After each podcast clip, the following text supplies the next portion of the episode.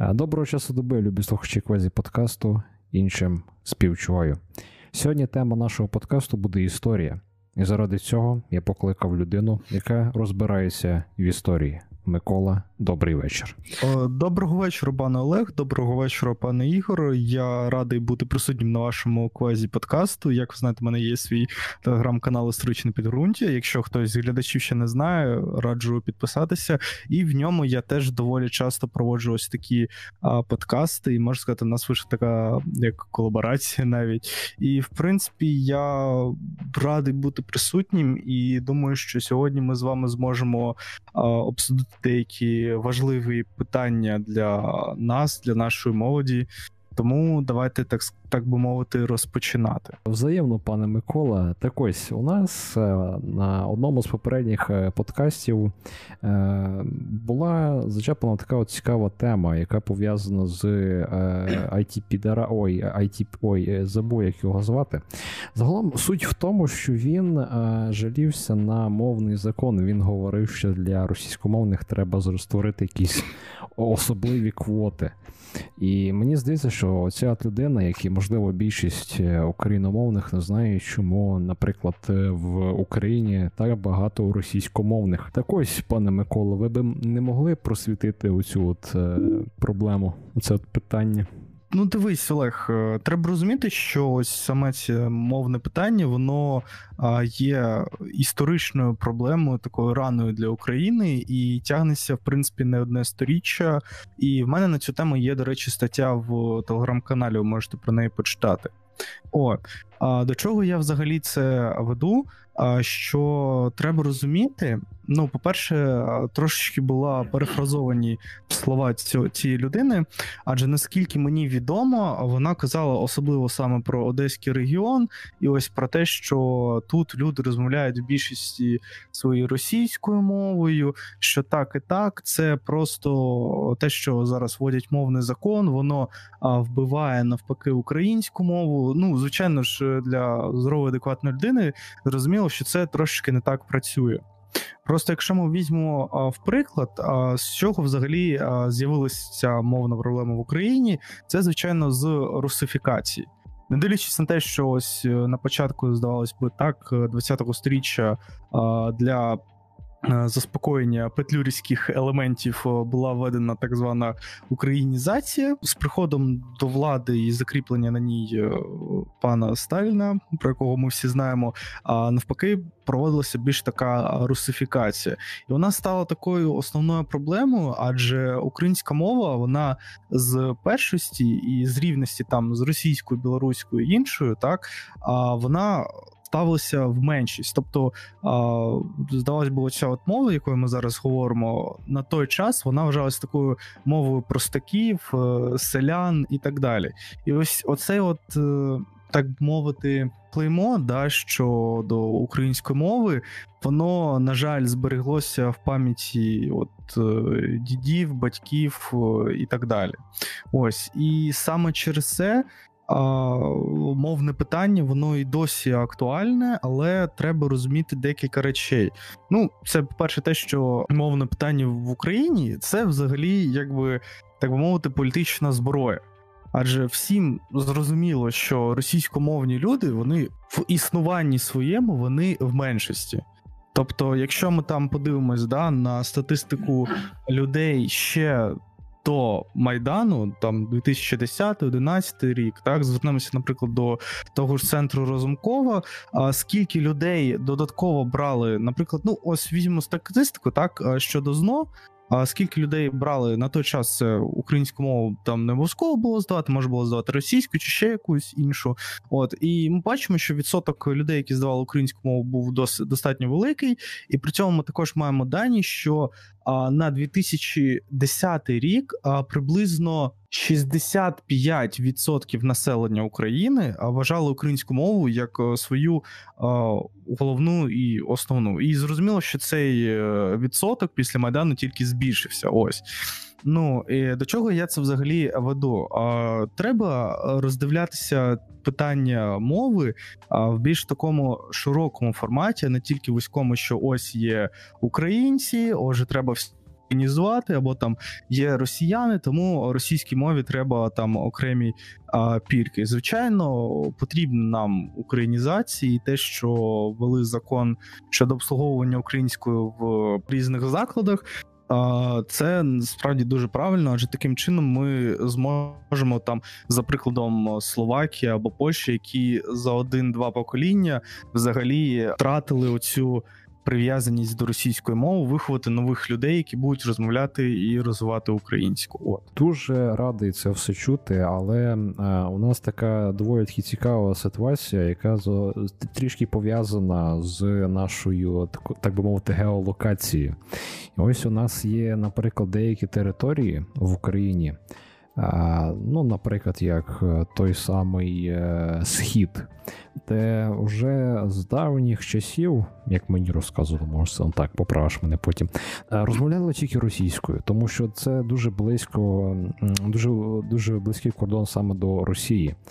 Але я щось чув таке, що там е, за часи знову ж таки е, Сталіна були переселення. Це так чи ні? Ну, Олег, е, дивись, по-перше, ні, здавна там не розмовляли російською взагалі. А це я не знаю, це трошечки міф. Бо, наприклад, якщо ми візьмемо прямо коли формувалася українська мова, да, це от 14 18 сторіччя, це якраз таки доба от е, Козаччини а, і так далі.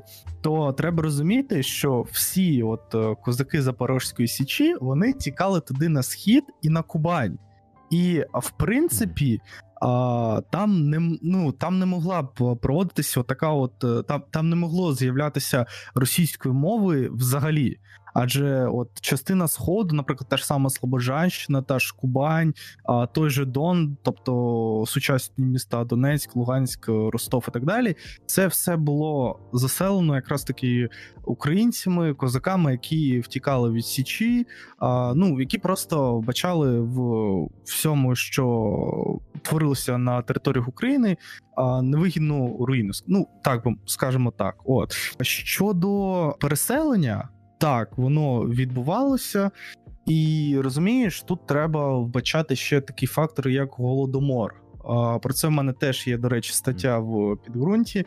Я там писав про те, що от е, у зв'язку з голодомором на територіях от Кубані, Дону там дуже багато там померла дуже велика частка українців, яких е, на момент е, там 30-х років і так вони вже були в меншості. Тобто їх там було десь відсотків 40, е, може навіть трохи менше. От і так як вони померли у зв'язку з голодомором, то всі території треба було кимось населяти. І туди да дійсно почалися переселення росіян е, для того, аби ну пізніше не було якихось там етнічних е, територіальних порів або претензій. Слухай, ти от якраз згадав е, таке от цікаве цікаву місцину, як Кубань, і зараз особливо з.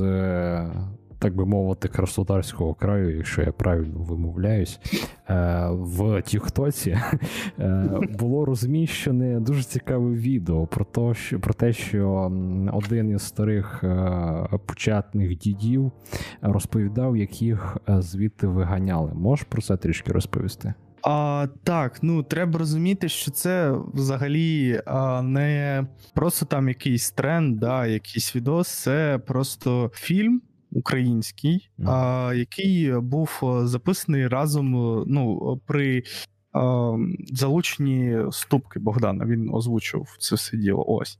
І цей фільм а, називається якраз таки. Зараз вам скажу Кубанські козаки. Тобто можете в Ютубі просто вести кубанські козаки, вам виб'є фільм. Це він де він де десь годину.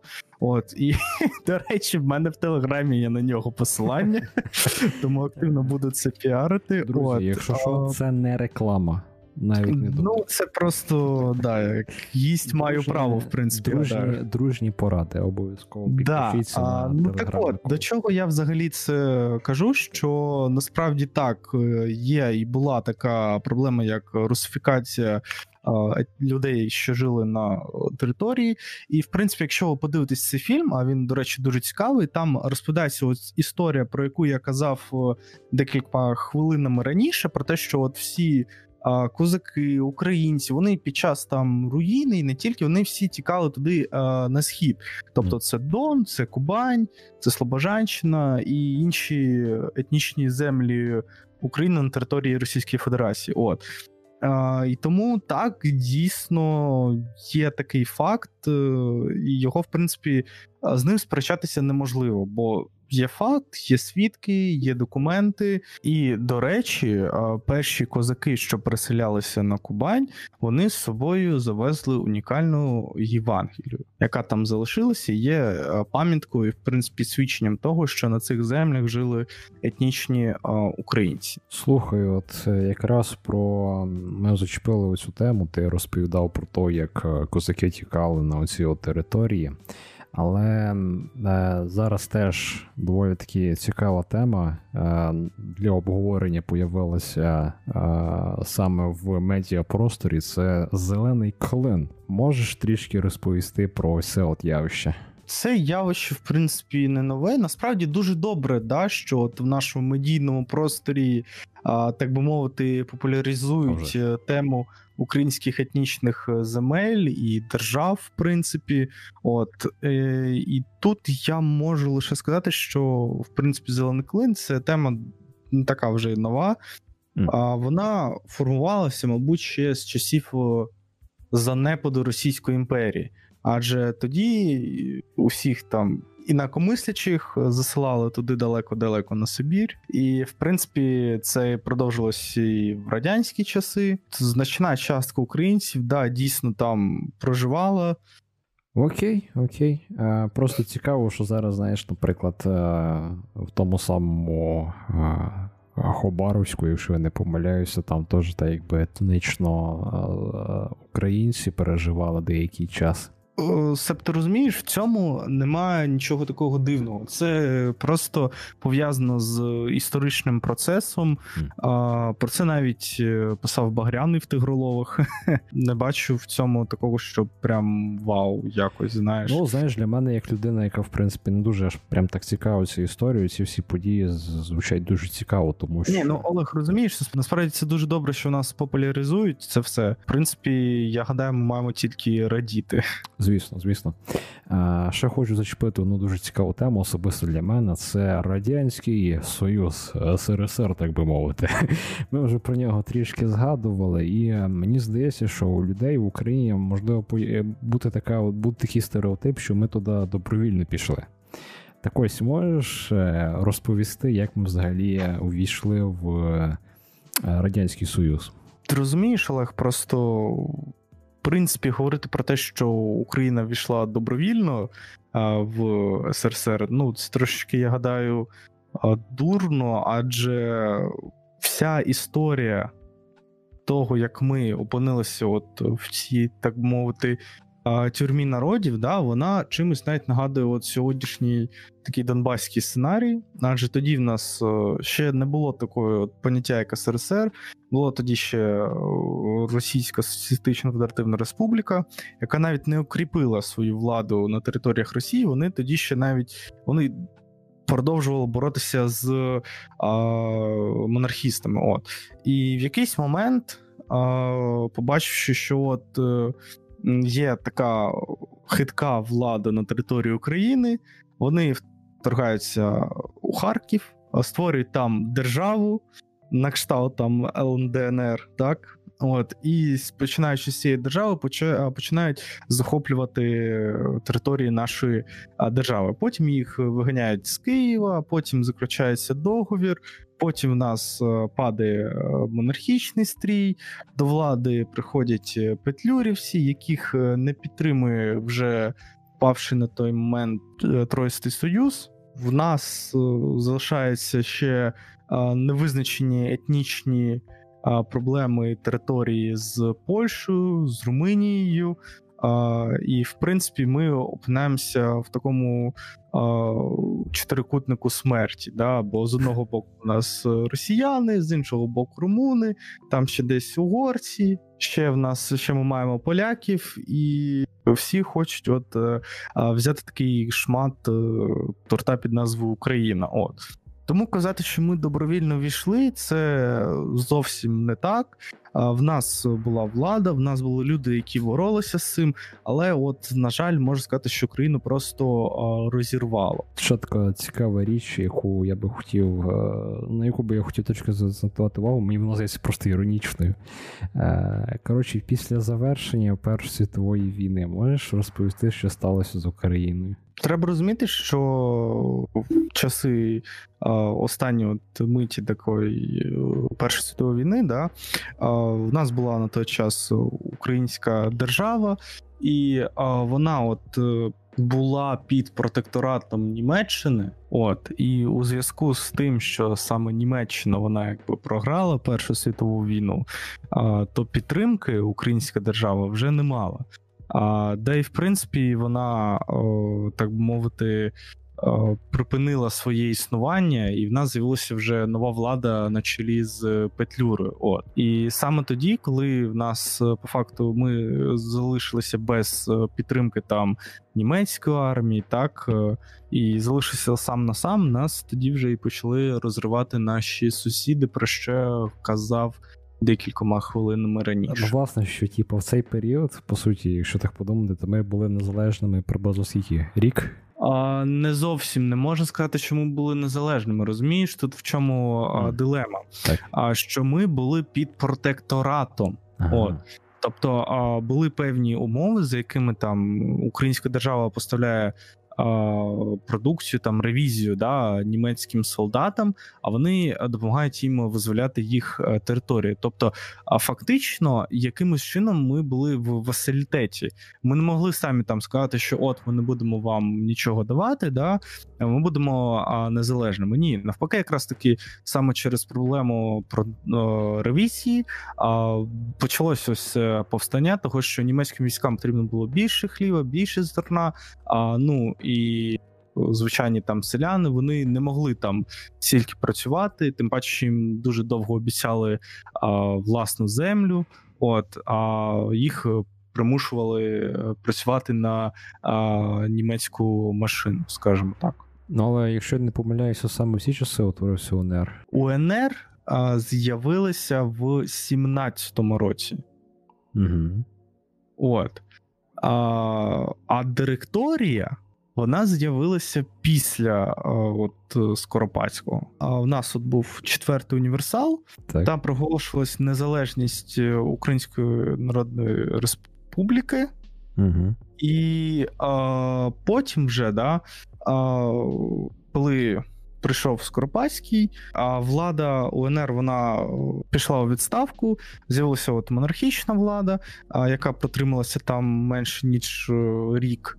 От і після цього повернулася знов директорія, в склад якої входила частина от е, людей, які були раніше причасні до влади УНР. Ну і в нас, себто, ми повертаємось до УНР. І маємо вже на чолі замість там Винниченка, да, у нас вже Петлюра. Ну слухай, добре, що ти розказав, тому що я знаєш, знав дуже таку водну інформацію, так би мовити, про ці всі події. Ти так трішки оглубився і прямо мені роз'яснив. За це я тобі, звісно, е, дякую. Е, Ну, у мене було кілька питань, але кілька віршів відкинути, такі як ти дрочиш, щоб ти сказав би при зустрічі з Порошенком, скільки ти заробляєш. mm Залишу тільки одне із цих усіх. Давай. Воно на луїку. Е, Хто малюнок на вікні уночі зробив мені? Сніг. Ні, не сніг мороз. Ти відправлений в куточок. Е, питання щодо росіян. Вони слов'яни? Це досить цікаве питання, розумієш, Ігор. Ну тут теж потрібен такий історичний підхід до цього питання. І якщо так роздивлятися, то я б, наприклад, е, розділив росіян відповідно до їх е, ну, території. Тобто, наприклад, е, якщо ми там говоримо да, там, про росіян, там, де Москва, ну, те, що ближче до наших кордонів, да, то це ну, відсотків на 90 з чимось це слов'яни, так. А, Бо, в принципі, там, якраз таки, якщо говорити да, з історичної точки зору, Юрій Довгорукий, що заснував Москву, він сам по собі був вихідцем з Київського князівства. Тому ну казати, що оця частина Росії не слов'яни, це досить таки ну, на мою точку зору, дурно знову ж таки. А потім ми маємо частину, от е, що ближче до Уральських гір, і що за Уральськими горами, це взагалі е, там, так би мовити, бред самошедшого. Бо там просто намішано все, що тільки можна. Там і слов'яни, і монголи, і удмурти, і ще якісь народи, які просто жили там а, своїми такими маленькими стаями в тих е, лісах. От, і українці теж так, також є. А, Тому, якщо роздивлятися так глобально, а, ну, в принципі, треба розуміти, що немає ніякої ідеально чистої раси, окрім євреїв. Тут треба просто розділяти за територіями. От. Кого ти, наприклад, можеш назвати чи вважаєш першими предками на території України, з кого ми пішли, так мовити, і як вони виглядали, як жили, чим і так далі, які були проблеми? Ой, е, Ігор, я тобі так сильно не відповім, бо, на жаль, якраз таки в питаннях щодо е, давньої історії України, українських земель, взагалі давньої історії, я е, трошки там плаваю. Тому прямо так тобі сказати не можу.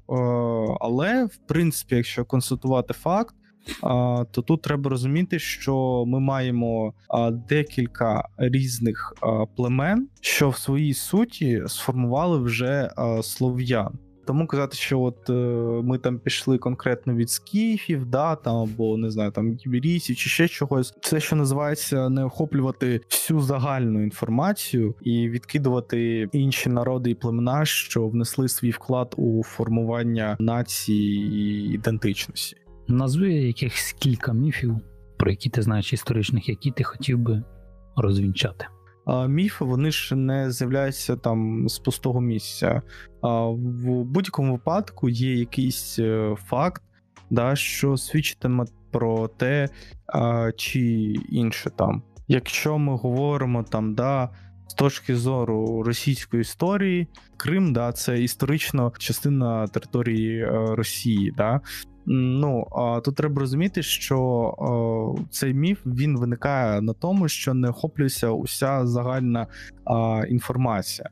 Є там тільки те, що якийсь час там жили росіяни, якийсь час вони володіли цим цим невеличким острівком, і все. От при цьому відкидаються будь-які там факти, що там також і були і турки, і татари, і українці, і в принципі навіть і греки.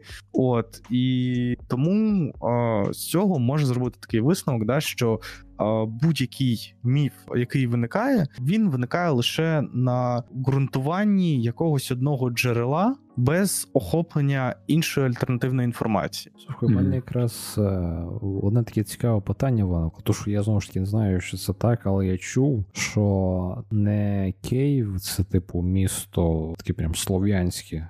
А Білгород. Це, це, це так. Я не зрозумів, я не зрозумів, що. А, ну що, типу... Прям, прям почек, почек, прям а, Білгород? Так. Може, Новгород? Слухай, можливо, я просто можу в міста, може це Новгород, не знаю. Ну, ну просто, типа. Е, як би тобі мовити, Білгород він знаходиться в 30 кілометрах від Харкова. да? Ну, І тут треба розуміти таку смішну штуку, що Білгород він був то заснований в 16 сторіччі. А Київ в сьомому, навіть раніше. Ага. А а Новгород е, тоді в якому? А ну Новгород раніше з'явився, так? І ну я тут не можу певно там свідчити, бо, на жаль, я настільки сильний е, в темі давньої історії України. Ну, ти ну, ти, ти принаймні для мене спростив міф, що це був не Білгород, а Новгород. За це це, це вже як. Де? Е, Ну тоді ще таке питання: яке, які історичні факти або історичні якісь знання стали для тебе відкриттям, або чимось, що тебе здивувало, там, ну, змінило світогляд, наприклад. Було щось таке? Мабуть, найбільшим таким, що мене здивувало, це коли я почав цікавитися етнічними землями України, і я відкрив для себе такий факт, що здається, десь приблизно 40% е, сучасних територій Російської Федерації їй взагалі не належить, навіть якщо не більше цих 40%. От я, до речі, знов нагадаю, що про це є стаття в моєму історичному телеграм-каналі. Тобто, ти маєш увазі, що раніше це належало українцям тій території? Не в тому плані, що прям належало, да, там, а в тому плані, що заселяли населені українцями. 40% території Росії? Да, уявляєш? Я сумніваюсь. Тобто, це територія ну, далі за Москву. Я навіть можу о, переч... перелічити їх усіх. Я впевнений, що ця територія буде виходити за Москву, якщо це 40%. Ну, звичайно ж, це і про частину Сибірі, і про той же самий Зелений Клин.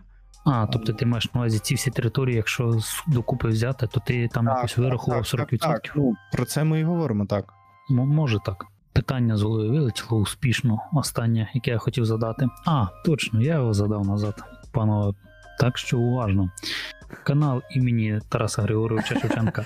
Це зашквар. Я це хотів запитати. Ну, да. ну слухай, розумієш, е, з каналом Тараса Григоровича Шевченка Друже. лише декілька разів е, дивився, бачив його, тому об'єктивно оцінити не можу, але можу дещо про нього сказати. Давай, скажи. Тобто проблема Про взагалі, проблема нашої сучасної історії, що зараз твориться, в тому, що в нас занадто багато цієї гордості за націю, на якій виникає занадто багато міфів. І от скільки я от це десь цього. Разів шість я подивився різні їх е, відео, і я побачив, що не те, щоб там не було якихось там історичних фактів, да, але це все дуже сильно, е, ну, дуже так на емоціях підноситься. Через що, наприклад, е, ми можемо в деяких моментах бачити, що о, вони беруть один факт, одне джерело, і при цьому опускають інше, яке може е, цьому факту, наприклад, перечити. Я дуже радий за канал ТГ Шевченка. Замість того, щоб заходити на Вікіпедію, я подивився їхні відео.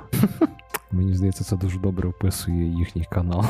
Я чув, що вони працюють на якихось грантах, тож може вони не тільки розповідають про історію, а ведуть якусь е, пропаганду про українську, типу своїм каналом. Історичну про українську пропаганду. Ну, принаймні ем. російську вже добре. Ну да. А, Слухай, якраз теж питання по типу питань Інгвара. А, В тебе є якась така не в Україні подія, а загалом якась історична подія, яка тебе прям а, вразила в свій час, як ти про неї дізнався. Мені, наприклад, дуже подобається подія. Це типу битва при Ватерло. Не знаю, чому мені просто якось... У мене якраз на задньому фоні зараз знаходиться книга геніального історика, публіциста, кінорежисера Соколова. А Євгена Миколаївича Панасенка перша наукова історія. Ти її читав? Ти її читав?